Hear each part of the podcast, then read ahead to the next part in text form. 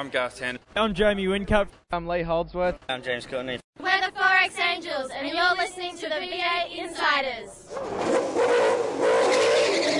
It's your weekly dose of V8 news on the V8 Insiders. Now here's your host, Craig Revell. It's the Fabian Coulthard Show. Fans want to see different winners. They don't want to see the same faces winning week in, week out. Featuring GT and J Dub. Yeah, very happy to finally get a result for Holden. Great to pick up maximum points. And how long will Whincup stay in the series? I'd probably look at going somewhere else if you know what I mean. We look back on some of Tassie's greatest hits today as the lights go out on another edition of the V8 Insiders.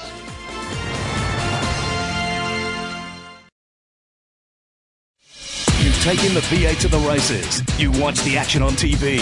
Now read about them in V8X Magazine. V8X Magazine, dedicated to just one thing V8 supercars. Showcasing some of today's best writers and award winning photographers. V8X brings you all the news and in depth interviews demanded by today's V8 supercar fans in one action packed magazine.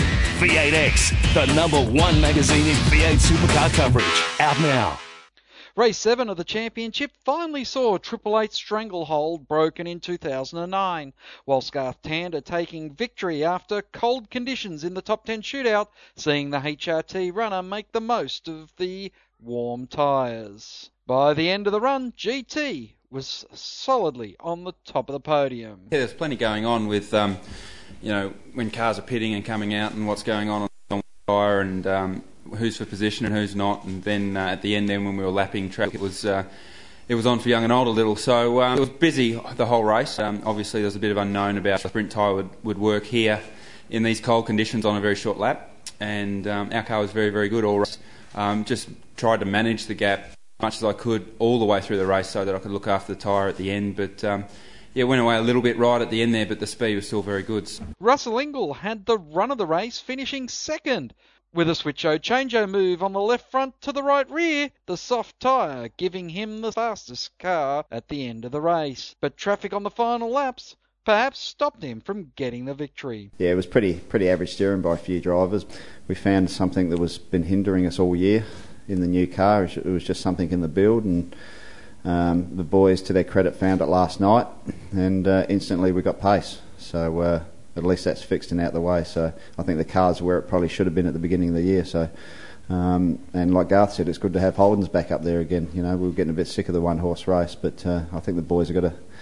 Got to look in the mirrors now. I think we're uh, getting back on track. Garth was. Stephen Johnson kept Triple Eight's podium streak alive, taking out third place in the Jim Beam Falcon. A few traffic dramas like uh, like the other boys did, and I'm sure most of the guys up the front did. So, um, you know that obviously needs to be looked at, and the, and the blue flags need to be looked at because there was um, definitely no blue flags out there. Uh, Sunday's race of 200 kilometres brought as much drama as the 100 kilometres on the previous day, with the mix of sprint and standard tyres and two fuel stops beating some teams at their own game. The race was punctuated by a number of wrecks, none bigger than the shunt between James Courtney and Dale Wood which prompted this response from the Jim Beam Gold driver to Big Pond Sports' Briar Gunther. Kept driving into the side of me like Todd did yesterday, same team, different driver, but um, but no, yeah, he just made a mistake in the last corner. I got up beside him, he just kept turning into me and uh, hit me in the rear and just fired me off. So uh, maybe he needs a bit more experience before he comes into the main game, and maybe he should go back to the development series and have another season. So uh, you know, these are expensive cars, and you know, people are here doing it for a living. Not haven't got their dad paying like he has. So um, you know, it's a career for me. It's not something a hobby on the side. So you know, it's cost not only me a result, but the team, you know, financially, and also you know we can't develop the cars because they have to repair them. So it's you know it's very disappointing. Dale Wood defended his position. Well, uh, you know, he wrecked his own race and my race, and, uh, and it's not the first time he's done that to somebody, and it's probably not going to be the last time either. So um, I think I've got plenty of experience, can race with guys all day long, but when he doesn't give me enough room and decides to try and run me off the track, well, he's going to risk uh, ending his own race, which is exactly what he did. So. At the end of the run, FPR's Mark Winterbottom found a couple of offs in the chicane, putting him back down the order, leaving Jamie Whincup to make it five out of eight races this season. And to think he thought he'd been off the rails after Winton. Yeah, much better day. Um, yesterday was tough. You know, we come down here, we we knew we had good speed, but just couldn't get everything together. So we regrouped overnight. Um, great this morning qualifying. That was that was good fun. And then the race. Our engineers are, are, are keeping us up to date on what's going on, but um, it must be so hard for the fans. They must just see 30 cars going round and round. Will Davison came home in second, keeping the HRT fans happy, even if Holden's parent company, General Motors, was about to fall into bankruptcy. Davison's result of a second and fourth place last year would have given him the round win, but that was not on his mind following the event. I'm very delighted. You know, uh, this year we've been, I don't want to play the points game, but you've got to be sensible as well. So, you know, we haven't had the most ideal qualifying positions the last couple of rounds, but we've been able to fight back with a great car, and, uh, you know, we've, we've really kept the points tally ticking over really nicely. And even yesterday was a bit of a shame with qualifying. The speed's there in the car, it's just my newness to the team and, and uh, just trying to hit the sweet spot. We've sort of been just missing the, the nail a little bit. The driver of the race was Wilson Securities' Fabian Coulthard, who got Paul Cruickshank's team his first ever podium finish. With his teammate Michael Patrizi in ninth position, it was the best ever result for Wilson Security Racing. We're a bit unsure of the strategy we're going to run. We sort of uh, played, we looked at what everyone else was doing and um, sort of took it from there, and that decided what we were going to do throughout the race. So we started off on our soft t- tyre and um, you know tried to make the most, but uh, had a bit of drama at the hip and got a shove from behind, and we dropped a few spots, so that didn't help. But you know, all things aside, the car was great. The team gave me a good strategy, and uh, we come away with a good result. Rick Kelly, who is celebrating his 100th V8 Supercar event start, could not have been more disappointed with the result. As a whole, it was our worst points event of the, of the season, but we showed what we're capable of today. I was running third on the track there with car speed to win the race. So, I mean, for the whole team, that should give us good confidence. And, and to be honest with you, I'm extremely frustrated with that because there was oil on the track and I couldn't do anything about it. And, um, we, you know, we just need to take that frustration to Darwin and turn it into results. And I think we can do that. So after eight races in the championship, the tally is Jamie Whincup on 1,044, Will Davison on 948, Stephen Johnson on 753, Garth Tander and Lee Holdsworth tied on 723 points apiece. Off the track and Splittergate continues as the stewards threw out the protest by five Holden teams, citing that the lodgement of the protest fell outside the time limits allowed, and there was no exceptional circumstances that would allow the protest to be heard. The teams have now moved the matter to the Court of Appeal 10th of June. From the Britney Spears Whoops I Did It Again file, V8 supercars have missed a clause on the Nissan safety car program that stated certain products could not be displayed on the car. When the car rocked up at Tassie, the True 4X stickers were removed from the car, which now sees speculation over the future of the safety car program. Applications for the Enduro Wildcards have closed with four weeks wait till the additional four cars will be announced. And finally, Jamie Whincup is currently negotiating his driving future, with many at Triple Eight disappointed it is being done so publicly.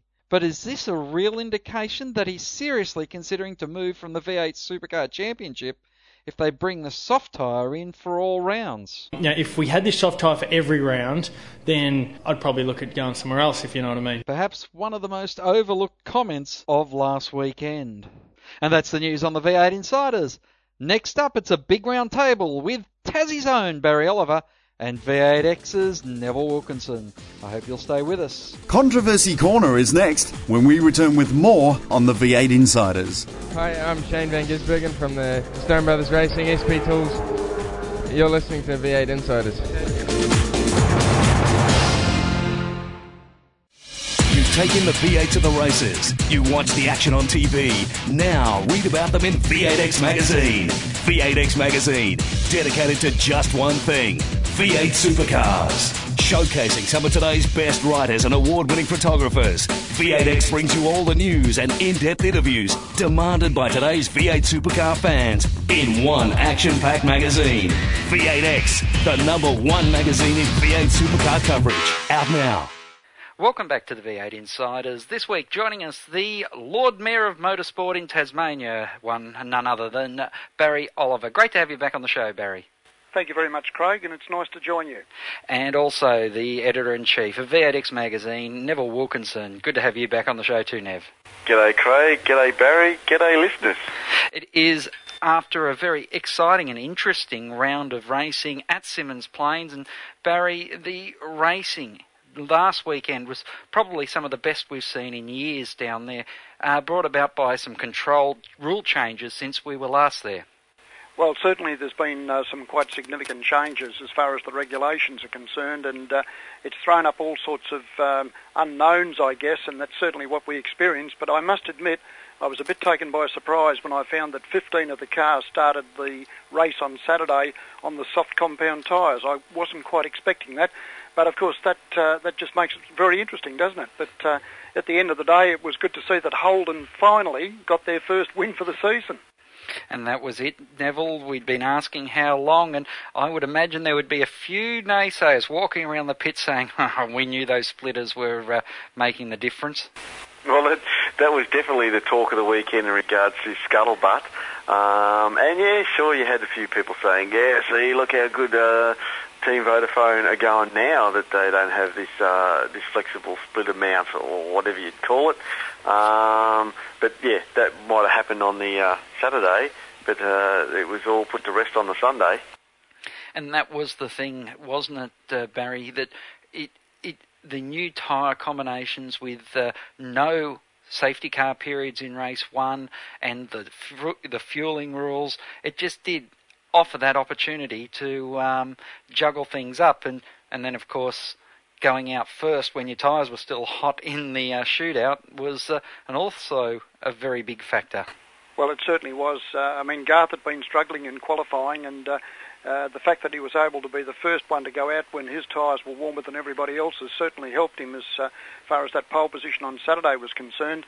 Sunday, of course, as you say, it was situation normal with Jamie Whincup uh, coming to the fore again. Uh, but I've got to say that uh, there were some standout performances, not the least of which on Sunday I thought was Fabian Coulthard giving uh, the Paul Cruickshank team their first podium, and uh, I, I, thought that was fantastic. And you have to wonder, Neville, um, and I'm sure you were taking note of this, just where Fabian may have finished up had he not got caught up behind a couple of uh, lapped cars, and I think that was um, something that could have really changed the complexion of the result. Well, I, I say half Australia was thinking of that, or anybody who watched the telecast would have uh, thought exactly the same thing. In fact, I'll go a step further. They would have been, what the heck is uh, Paul Dumbrell doing, blocking like he did? Maybe he was playing tail gunner for uh, for Will Davison, because as we know, he's part of the uh, the whole Walkinshaw racing outfit, and I'm sure there's people out there. Uh, you probably probably see it on the uh, some of the the forums now. People saying, "Hey, he's playing the team rule." Well, exactly. that is that is one of the big things. But I'll go back to race seven because the man who did that on the Saturday was none other than Russell Ingall in the super cheap auto racing Commodore, and he was once again in the position where he had uh, used some pit strategy to get him a, a, very good handling car at the end of the race as well.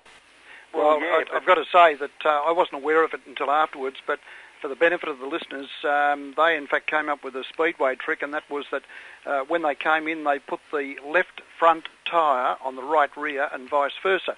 The reason for that is because Symmons Plains is predominantly left-hand turns, and it means that the right rear tyre is the one that's doing the most of the work. The left front is doing very little. So they did the diagonal swap, and as we saw at the end of race seven, his car was extremely quick. And I've got to tell you guys, I spoke with Roland Dane on Sunday morning, and he was very quick to praise the super cheap team. His comment to me was that was really smart thinking, and uh, maybe we should be looking at something like that. Mm, and it was fa- fascinating to be watching some of the footage that the Triple Eight car had with the camera on the left front wheel, and when they gave extended periods of watching that car through that camera, you could just see how little contact it was making with the road throughout the course of a lap. Uh, absolutely. I mean, uh, it, it's quite remarkable. I think the first time we saw that shot was probably back in 2007 at Bathurst, and it really blew me away the first time I saw it. And uh, I think the comment was made: if the drivers actually got to see this, they might think twice about travelling at the speeds they do. Saturday's race, 100 kilometres in length, and it set the stage, having a different winner, having Craig Lowndes and Jamie Whincup back down the order, albeit not that far back down the order. But I have to say, guys, the shootout does nothing for me. I wasn't down there, so I was an armchair viewer this weekend, and I have to say that is the biggest waste of space, and and it's an even bigger crapshoot than uh, the Sunday qualifying. You're talking about, you're talking about the uh, you're talking about the top ten shootout on Saturday. I'm talking about the top ten shootout on Saturday. It is rubbish and it is boring. Well, it wasn't boring if you watched Richo's lap. It was at least, I mean, obviously uh, FPR stuffed up on their strategy by giving him brand new tyres, not even, they hadn't even had the shine taken off them. And you could see what type of lap Richo did. He was, he was hitting everything that was that wasn't moving, including the including the, uh, the Armco. He locked up a wheel in the first turn. I thought this is going to be a slow lap, but when he when he gave the wall a whack uh, coming out of turn three, if I'm wrong, Barry, to three or four, he kind of like it was even worse. So.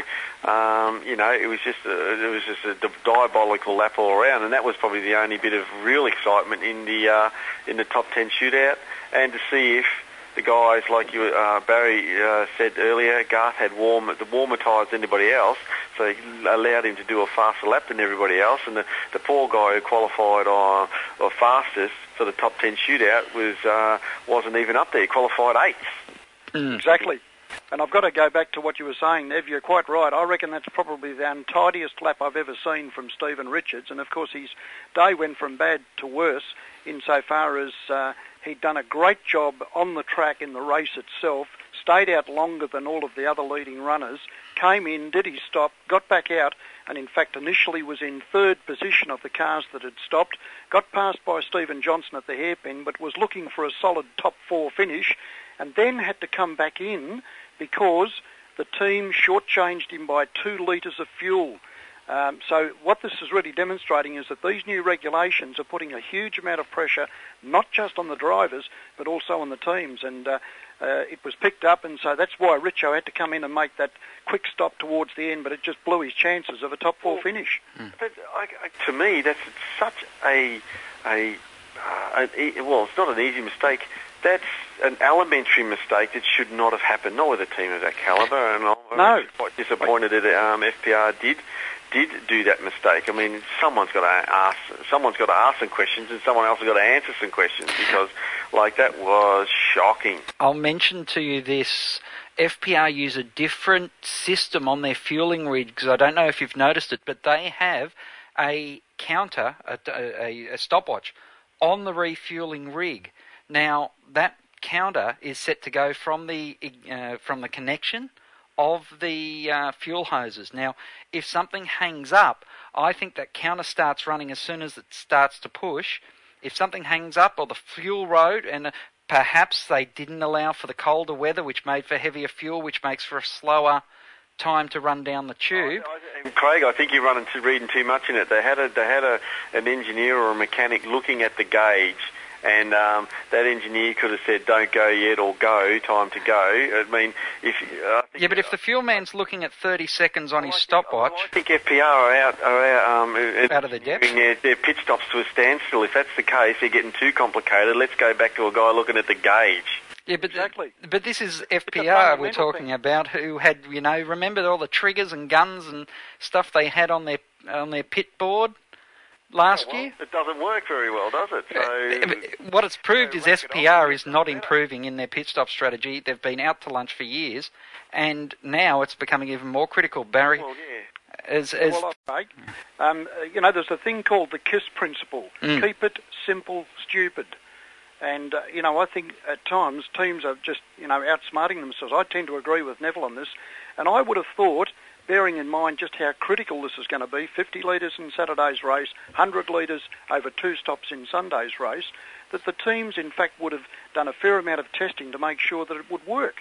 So something's fundamentally wrong there, and I think Tim Edwards would be the first one to say, listen, you know, we cocked up. Simple as that. And it cost Richo a top four. But I mean, uh, as I said before, the real point here is that just how much pressure the teams are now under to get those cars in and out because two tenths of a second extra in the pits now could be three or four positions on the road. Mm.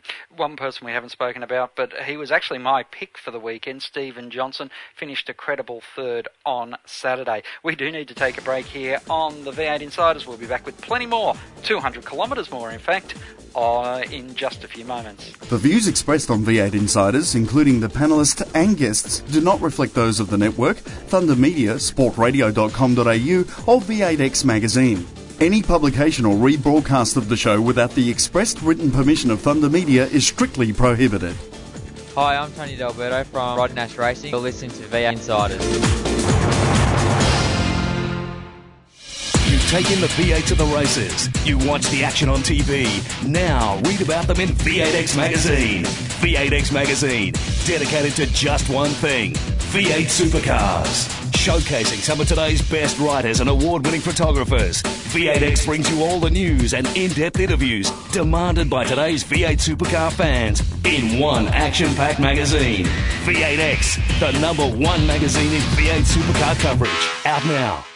Welcome back to the V8 Insiders. V8X's Neville Wilkinson, and well, I called him the lawn mayor of motorsport, but you'd almost be like the king of the king of Tasmania, wouldn't you, Barry? You'd certainly. I don't know uh, about that, uh, mate, but uh, I guess they know me pretty well down here. I've lived down here for over 60 years, and it's not a very big state, so. Uh, yeah. Of- of course. And when, when your face appears in the paper every Saturday, you can't really get away from me.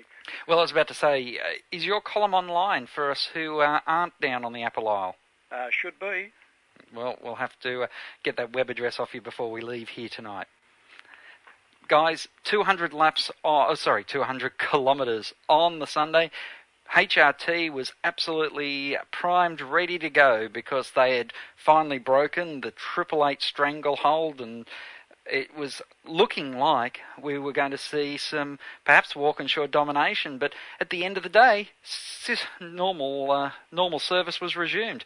Jamie Whincup just showed that he is right at the top of his game, and Triple Eight don't let anything keep them down for too long, Barry. Uh, that's correct. Um, and you've got to say they did a great job. They bounced back from a pretty ordinary qualifying session on the Saturday uh, and bounced back with good qualifying on Sunday, albeit Craig missing out on a chance to run in the top 10. But uh, Jamie came back. But let's not forget that, in fact, the man who looked primed to take the win in this race was none other than Mark Winterbottom because uh, good strategy on this occasion from FPR in contrast to the previous day had got him out with a reasonable lead but unfortunately got a smack from uh, Greg Murphy up at the hairpin which turned Frosty around and uh, basically ruined the day so he went from uh, a very good chance of taking the top spot on the podium and finished up in fourth position. The other thing I'd say about the uh, the, the race, the 84 lap race at Symmons Plains on uh, Sunday, and bear in mind that I made a point of going out into spectator land, as it were, is that from a spectator's point of view, it has now become unbelievably complicated, and it's almost impossible for the fans to follow what's happening with all these pit stops, with the soft compound tyres, etc., etc. Uh, I just said to a guy beside me, who's leading this race? And this was about 20 laps in. He said, mate, I have not got expletive deleted a clue. So it is getting very complicated as far as the fans are concerned. There was a subject also in the uh, the V8X uh, hire car on the way back home from the track, and we said that that's an issue with the punters is not knowing where uh, where someone is or who's leader, and it's almost like they need to investigate uh, invest into a, a tower, just a tower that shows at the top. It's almost like the a tower that they have at Indianapolis doesn't have to be that high, obviously. That it shows the leader um, and down and go down, and you can see uh, positions of them. It's all, they, have, they've got the tower at Bathurst. They've got a permanent one there. But it needs to be a tower like that. Uh, even if it only shows the top ten, at least you know who is leading. I tell you what, I agree entirely with you, Neville, and uh, it would have to be if you wanted to have a uh, a full um, a, a full tower of all drivers. It'd almost be as tall as the Indy one because the Indy one goes down to 35. So But the thing is, the thing is, it doesn't need to be that big. They don't need to have all 30 cars. They just need to show the tops, however many. And it doesn't take that much to to, to rig something because you could build a portable one. Yep. That's what I'm saying. They need to build a portable one that goes to all the rounds. Yeah, and particularly the rounds like Symmons Plains, Winton, um, when you get over to the west, uh, where the track is so, and Queensland Raceway, where the track is so easily viewable from all vantage points. You make it a triangle or something like that, so everyone can see it. On Symmons Plains, your cars are lapping other cars. Oh, it's fantastic. Too. They're always all together. It's great uh, with all that, but you need to let people know who the leader is. Yep, uh, agree entirely. Guys, uh, w- did you like the 200 lap race? That is, uh, sorry, the 200 kilometre race. I thought that I, I, I was really shaky about these long races, and I know Russell Ingall spoke to me last year and said these things are going to be boring as batshit if they don't get these things, eh, if they don't get the mix right. And I'd have to say it, it really it was exciting. I think Channel Seven, because I was a TV armchair watcher this time, needed to let Aaron Noonan do some calling to keep it clear because they had um, who was it? Larko, Scafie, and uh, Crompton just trying to point score on each other most of the afternoon. And if Noonan could have got in there with a bit of race calling, I think it would have been clearer because I, I could tell you there's a few people sitting next to me that were saying who the heck's leading, and we had least had the ticker. Yeah, well, I, uh, I, I think I liked it. To, to answer the first question, I liked the 200k race. Um, I thought it was great. Um, I liked how, in the end, it came down to the three to four cars there uh, battling, if you include uh, uh, Winterbottom in on it. Um, and so it was. Um, I think there was always something going on. There was always people moving through the field. There was always. There was even if you had access to it, you even knew who was on the soft tyres and how many laps they had on those soft tyres. So you were even trying to judge. Oh, he's got less laps on his soft tyre, so he's going to be able to last, be able to go faster, longer, if you know what I mean. So there was. I think. I think they got the mix right. Um, I'd like to see more races at length, even maybe a bit longer. Um, I'm, I'm, you know, I can't wait to the next soft tyre round. Well, what about you, Barry? Uh, look, I don't have a problem with it. As I say, uh, pu- looking at it purely from a spectator's point of view, it was extremely confusing. Um, now, you can quite reasonably argue, well, the best thing for the fans is you don't rely on the PA system as good as it was at Symmons, but the fact of the matter is when you've got 30 V8s on the track on a very short track, you're going to miss a big percentage of what's coming through the speakers. So you've got to have your FM receiver, and I think that's an area where, quite frankly, V8 supercars have got to do a lot more work in terms of educating their fan base. And secondly, they've got to have those units available at the track. There's no point in saying switch on your radio to whatever FM channel if you haven't got your FM receiver. So uh, th- they've got to do that. I don't have a problem with the commentary per se, but I do have a problem with the link between the commentary and what the fans are getting out there on the on the mound. Mm. Well, we touched on Fabian Coulthard's run, and it was fantastic. And and you know, you just have to wonder if uh, Triple Eight keeps selling the top quality equipment, and Fabian is getting that experience he needs. Um, they might find themselves getting beaten by their customers very, very soon now.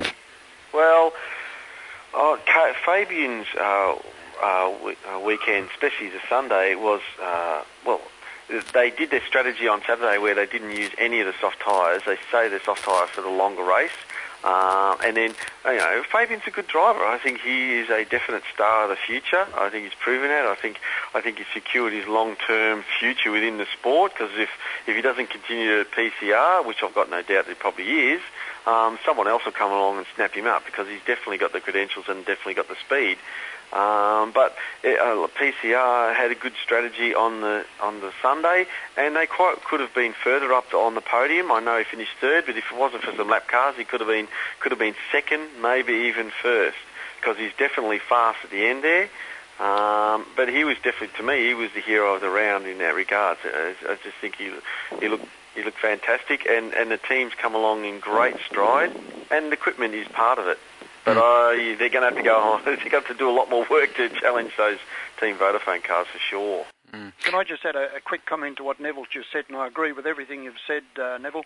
Let, us not forget, by the way, that um, Paul Cruickshank's team actually finished up with two cars in the top ten because Correct. best result ever for Michael Patrizi. And, uh, you know, I think that, that young guy is uh, starting to show that he can, in fact, drive a V8 supercar.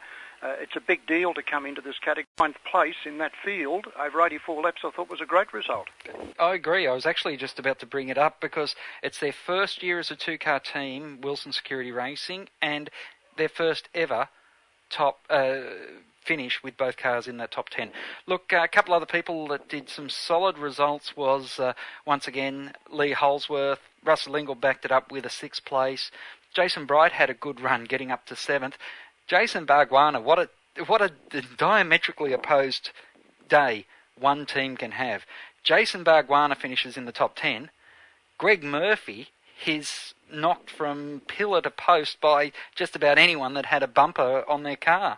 Or anybody who had FPR on their car. Well, I wasn't going to say that. No, well, come on. Like, the rest of the world saw how Steven drove appallingly. Oh, I can't, I, I can't say it any other way. I mean, how many times you got to whack a guy in the back and let's face it, okay, it's not easy to drive these things. These guys are, are racing because they're skillful, but I mean, Murphy's car was a wreck just after those times when Steven hit him. Let alone when uh, when Steven then uh, lost it going into the hairpin and then finally took Murphy out. Well, that was Frosty. To ask a question of the V8 Insiders, just email them at v8insiders at sportradio.com.au. Stay tuned for more. Hi, I'm Lee Holdsworth from the Valvoline Cummins team. You're listening to V8 Insiders.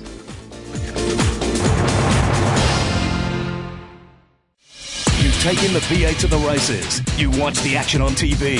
Now read about them in V8X Magazine. V8X Magazine, dedicated to just one thing V8 supercars. Showcasing some of today's best writers and award winning photographers. V8X brings you all the news and in depth interviews demanded by today's V8 supercar fans in one action packed magazine. V8X, the number one magazine in V8 supercar coverage. Out now. No, Frosty didn't lose. No, it. no, it was no. Steven Richards. No, it was Steve. It was Steve. Frosty Yeah. got hit by Murphy. That Oh, that's the right, yeah. Situation. But there was, but, there was Steve. The Steve is what turned Murphy around when when Exactly. um, Steve lost it. But how many times did he hit Murphy before he lost it? I mean, there was at least three replays on the television where you just see Steven just centre punch Murphy right in the back. And uh, Murphy did well not to lose it on several occasions because of that. Yep. And what, cop this, Neville. Guess what those two guys were doing on Monday here in Tasmania? Well, were they? Did they go trail bike riding? Well, as far as I know, they did. one went one direction and one went the other direction. all right? yeah, probably. Yeah, But guess what? That is the beauty about what, what happens on the track is bears no resemblance to any friendships you might have offered. it. I'm Um, not sure about this particular case, though.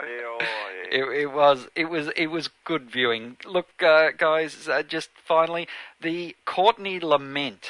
I think we would have to call it because uh, again, for not the first time this season, he's sat on the sidelines and watched the race finish, and uh, he, you know he's a he's a confidence player, and his confidence is very low. This one not caused by him, but uh, it's still it doesn't help to be watching races. Well, Nev, I- I- I've got to ask you the question. You were the armchair man this time, and I was at the other end of the circuit. But the message I'm getting loud and clear is that he just cut down a bit too soon on Dale Wood, who apparently had done everything he could to stay out of his way. So, what was it shown on television? Well, it showed on television that Darwood. Well, I, see, I don't know what lead, it was leading up to the passing move, and um, maybe Wood was keeping it fairly tight on Courtney because Courtney may have given him a bit of a whack on the way past or something like that. Who knows?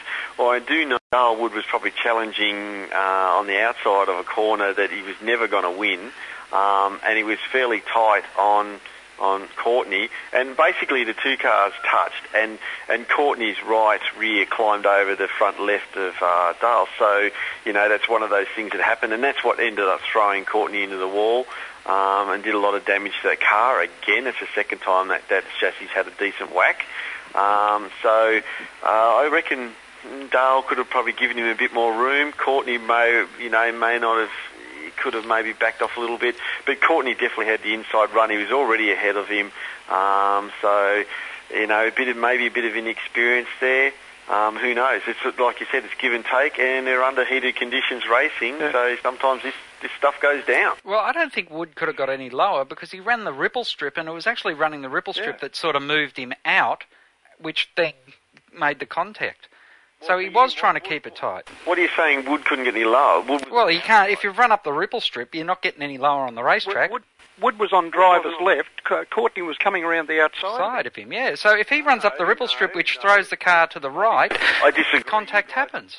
Okay, you both, go, both you guys better go back and look at the television set here. Courtney was on the inside, Wood was on the outside. Courtney's wheel ran over, like I said, Courtney's right rear ran over Wood's left front and, and got Courtney all crossed up, speared him off the track. Now go back and look at the television sets. Courtney was on the inside, passing Wood. Wood was no way was ever going to get, you know, challenge Courtney. I guess my question was, how's his On the confidence? inside, Courtney was on the ripple strip. Wood probably could have given him a bit more room. All right. How's his confidence though, going up to Tasmania, uh, going up to Northern Territory? It's crap, isn't it? And he's going with a car that's going to be repaired for the second time. So he's going to be thinking, I hope, I hope I don't bend this thing again, or I hope it doesn't, something doesn't break on it. I mean, the team's spending all that money. Um, they're probably going, you know, you know, it's it's it's not good. Things are breaking. It's costing money. You know, try and keep your nose clean. You know, but you can't keep your nose clean when, when things like that happen on the track. Like I said, they're racing under heated conditions, and um, stuff happens. You know, you, you, you know that there's some serious tyre walls there at, at, um, at in Darwin. You can bend a car easy enough there. Marcos Ambrose, I think, rolled one, didn't he? It's going to be it's going to be interesting to see how James bounces back. Guys, uh, we're going to take a break and we're going to have the gas and go in the white flag lap right after this break. Welcome back to the V8 Insiders. It's white flag lap time, and well, uh, this conversation has been so good, we're going to carry it over to the white flag lap and gas and go. Five questions, three minutes. It should be fun. Starting from now. Barry Oliver, should we find some more short tracks for the series to run on after what we've seen at Winton and now at St. Well, if you listen to Greg Murphy, the answer is an absolute categoric no. He's now calling for Symmons Plains at 2.4 kilometres and Barbagallo's the same length to be extended because he says it's too short. So um, I guess the fans love it, but uh, the message from Murph, and he's been very vocal about this and some safety issues as well, is definitely not. We need to extend the circuits. Nev? Well, me, I'm, I uh, first of all, I think they should get more short tracks or just get more um, uh, tracks. Right, I'd like to see more rounds. I want to see the, uh, keep the short tracks because Barry just said it. The fans loved it. Forget the drivers. Shut up and drive. The fans Exactly. love it. That's what's going to get in there. Um, I thought it was great. More short tracks. Bring it on. Is Cam McConville trying to get passing points brought into the series? Because this is about time number three where he started off the back row and finished in the top ten. Barry. Well, I think I think he did a, a, an amazing job. I mean, he started from 30th position in uh, race seven and finished up 13th. He started 26th in race eight and finished up 13th. He's got this thing about 13th, but no, I thought it was a great effort indeed. And we were talking about confidence a few moments ago. This has got to be a bit of a confidence boost for him, quite frankly, because he hasn't been doing very well in qualifying, but he's obviously got great race pace and he's been passing a lot of cars. Mm. I, I suppose when you take lessons from Russell Ingall about qualifying, because we all know Russell isn't a very good qualifier, but a good racer. Um, yeah, of course you're going to pass a lot of cars if you if your racing skill. Uh, well, if you're on during the race, you're going to you, know you're going to make up time. But yeah, he needs to improve his qualifying. He'll do a lot better. Okay, Nev, you started on the on the super speedway there at Calder Park. How many more speedway tricks do you reckon the dude's got up his sleeve? Oh, I don't know. You need to get Boris Head back out here, which I think he might have for Bathurst. Um, who knows? Once someone does that, everybody copies it. I remember the first year when they had fuel stops in Adelaide, which I think was the first year of Adelaide. John Faulkner, uh, they had to do the tyre stop and the fuel stop at separate times. John Faulkner did them both in like quick concession, like did one lap and then come in and did did the tyre stop and then did the fuel stop, right? And he was leading the race. Every, from then on, everybody used to do that type of thing until until the complexion of the race changed and safety cars and things like that. So, you know, I don't think there's too many more uh, things you can do speedway wise. Uh, well, I really wouldn't know with the dude. He has spent a fair amount of time in the States, so you never know. But he's not giving anything away, that's for sure. But I thought it was a great move, and I think Neville's right. We're going to see this happen again for sure. I can't wait to see him up at Queensland race. Uh, no, up at Townsville when he jumps into the Fujitsu series and see what sort of soft, soft, hard speedway tri- tricks he uh, tries on the uh, Fujitsu regulars. That's uh, going to be some fun for me. Is it fair that a 100 kilometre race, Neville Wilkinson, scores the same as a 200 and a 250 kilometre race?